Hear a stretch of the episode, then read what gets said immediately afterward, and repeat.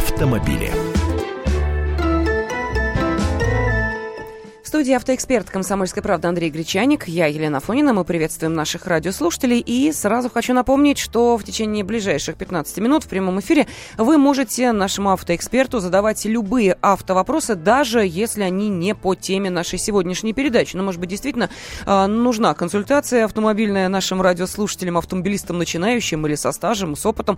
А, пожалуйста, на любые вопросы Андрей Гречаник готов отвечать. Поэтому телефон 8 800 200 ровно 9702 2 в вашем распоряжении. Можете также вопросы отправлять и на а, наш короткий смс номер 2420. Не забудьте начать э, ваше сообщение буквами РКП. Ну, а мы сегодня решили поговорить о том, что прогнозируют эксперты, какую оценку они дают будущему российскому авторынку, ну и, соответственно, какие цифры э, они привели, оценивая ситуацию прошлогоднюю.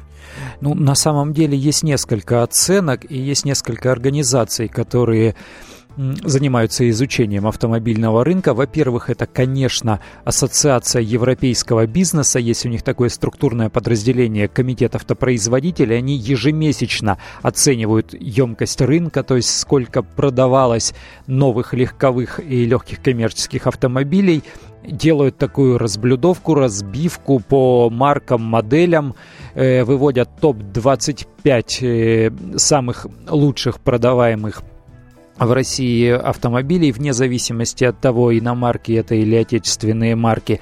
Так вот, их прогноз сокращение рынка новых легковых автомобилей в 2015 году достигнет примерно 24%, то есть примерно на четверть он упадет. Это с учетом того, что в этом году он упал уже на 10%, вернее, вернее в минувшем 2014 году, и в 2013 тоже небольшое падение происходило. То есть он так э, плавно, достаточно плавно снижается. И несмотря на все катаклизмы прошлого 2014 года, в общем-то, снижение было не катастрофическим. И что касается еще одной оценки, есть у нас аудиторская компания PricewaterhouseCoopers, э, известная в России, она тоже работает, и они тоже мониторят рынок. Они говорят, что возможно падение продаж новых легковых автомобилей упадет до уровня 35%. То есть у них есть, опять же, оптимистический прогноз э, снижения продаж на 25%, то есть на четверть, который совпадает с Ассоциацией европейского бизнеса, с их прогнозом, а пессимистичный прогноз на 35%. Э, вот я разговаривал с экспертами, что такое оптимистичный, что такое пессимистичный. Оптимистичный это э, это не значит, что будет все вот так, как сейчас. Все уже упало. Угу. Э, оптимистичный прогноз это учет того, что в сентябре месяце примерно начнется какой-то рост, то есть улучшение ситуации. Пессимистичный прогноз – это если улучшение ситуации не произойдет. Тогда говорят, что рынок может обрушиться и на 35, и даже на 40 процентов, и ожидают примерно повторения ситуации 2009 года, когда в 2008 году было продано очень много автомобилей, там 2,5 миллиона, а в 2009 лишь пол, полтора миллиона. У нас есть телефонный звонок, я прошу прощения, Андрей, мы сейчас да. продолжим обсуждать эту тему. Вячеслав э, нам дозвонился, здравствуйте. Здравствуйте. Здравствуйте. У меня такой вопрос. Э, здравствуйте. В субботу Альшанский в своей передаче э, обрадовал автолюбителей, вот что после покупки автомобиля 10 дней теперь не требуется страховка вот, в течение первых 10 дней. Или я прослушал, или он говорил, покупка где? В магазине или юридически оформлен договор купли-продажи между двумя физическими лицами, или же допускается даже в простой гражданской форме. Потому что часто может быть ситуация, покупаешь машину, она там стояла столько-то лет, чтобы ее догнать на техосмотре и, соответственно, страховку потом осмо... это, оформить, нужно какое-то время. Вот здесь э, вопрос такой вот интересен. 10 дней именно какого вида покупок? Всех, то есть если достаточно едешь на машине, в руках договор купли-продажи в простой гражданской форме, работает эта схема? Проблема Хорошо, нет. понятно. Угу, в любом случае, будь то покупка нового автомобиля в автосалоне, подержанного автомобиля автосал... в автосалоне или подержанного автомобиля с рук, 10 дней дается на постановку автомобиля на учет в ГИБДД. Э, перед регистрацией, естественно, нужно получить полис ОСАГО, потому что он предъявляется в обязательном порядке в ГИБДД. Для получения полиса ОСАГО нужно пройти техосмотр. На все эти процедуры дается 10, 10 календарных дней. То есть за это время вы должны э, успеть э, пос- провести техосмотр, получить полис ОСАГО и поставить автомобиль на учет в ГИБДД. А, я напомню нашей аудитории, что автоэксперт «Комсомольской правды» Андрей Гречаник готов отвечать на ваши вопросы, поэтому телефон 8 800 200 ровно 9702 в вашем распоряжении. Можете отправлять вопросы и э, смс-сообщением на короткий номер 2420, не забыв вначале написать РКП.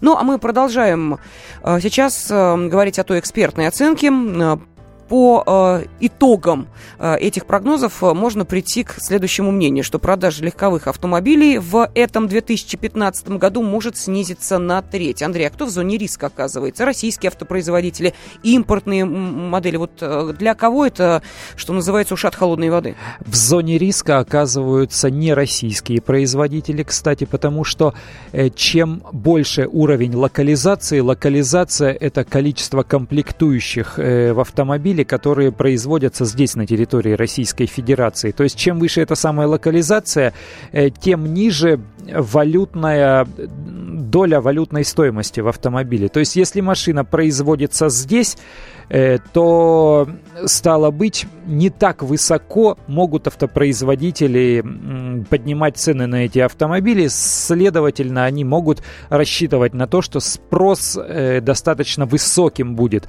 сохраняться. На 100% производимых из российских комплектующих автомобилей нет. Даже автомобили «Лада» на 82% состоят только из российских комплектующих, соответственно, на 18 из иностранных. На ладе на конвейере китайскую резину ставят, э, ставится бошевская электроника и так далее.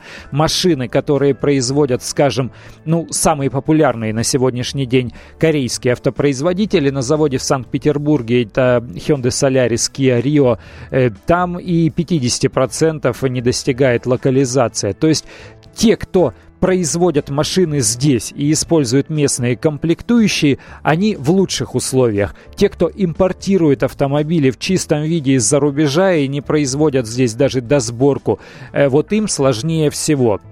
Кто еще в зоне риска? В зоне риска автомобили, которые продаются небольшими тиражами, которые не очень популярные, которые не очень массовые. Вот компания Seat испанская уже ушла с российского рынка. Да потому что не продавали они много автомобилей.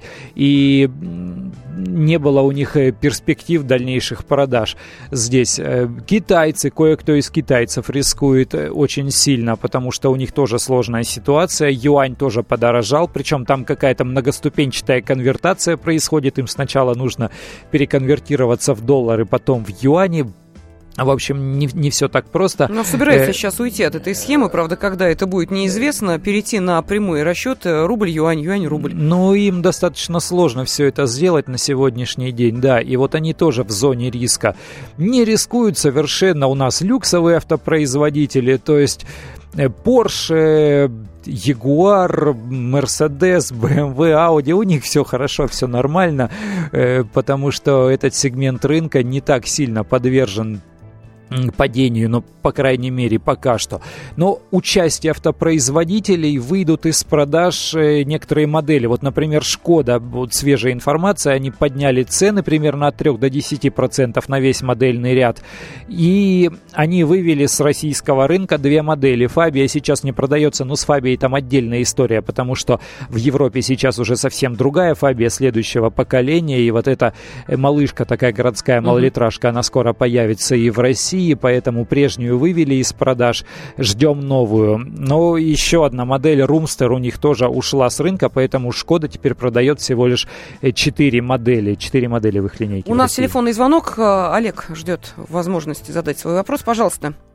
А, добрый день. Здравствуйте. А подскажите, пожалуйста, вот э, было такое предложение, что машины можно, если ты продаешь, можно не снимать с учета, составить договор купли-продажи, и номера остаются следующему э, покупателю. Есть, а действует или нет? Есть угу, такое спасибо. дело, действует. Более того, сейчас нет такой процедуры снятия с учета. Снимут с учета в ГИБДД только машина, если выбывает за границу или ее утилизируют. Сейчас просто составляется договор купли-продажи обычной письменной формы. Можно даже устно, если вдвоем покупатель и продавец придут в ГИБДД. Номер можно оставить как за машиной, так и за владельцем. Там есть варианты. Поэтому любой способ какой удобный. Но снятие с учета сейчас не требует требуется. Более того, не снимут даже с учета. Ну что же, успели ответить на некоторые вопросы наших радиослушателей. А, ну и, конечно, обсудили, что будет с продажами автомобилей в этом наступившем 2015 году. По прогнозам экспертов и аналитиков, все не так уж и радужно. Впрочем, об этом мы, мне кажется, говорили и э, в уходящем 2014 и в наступившем 2015, так что можно только согласиться с экспертной оценкой. В студии был автоэксперт комсомольской правды Андрей Гречаник и я, Елена Фонина. Леонид Захаров любит путешествовать по всему миру.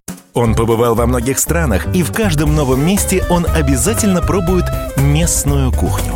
А потом в Москве отчаянно старается повторить лучший рецепт для своих домочадцев. Но вначале обязательно репетирует его с профессионалами высшего класса. Встречайте Леонида Захарова и лучшие кухни мира в программе «Отчаянный домохозяин».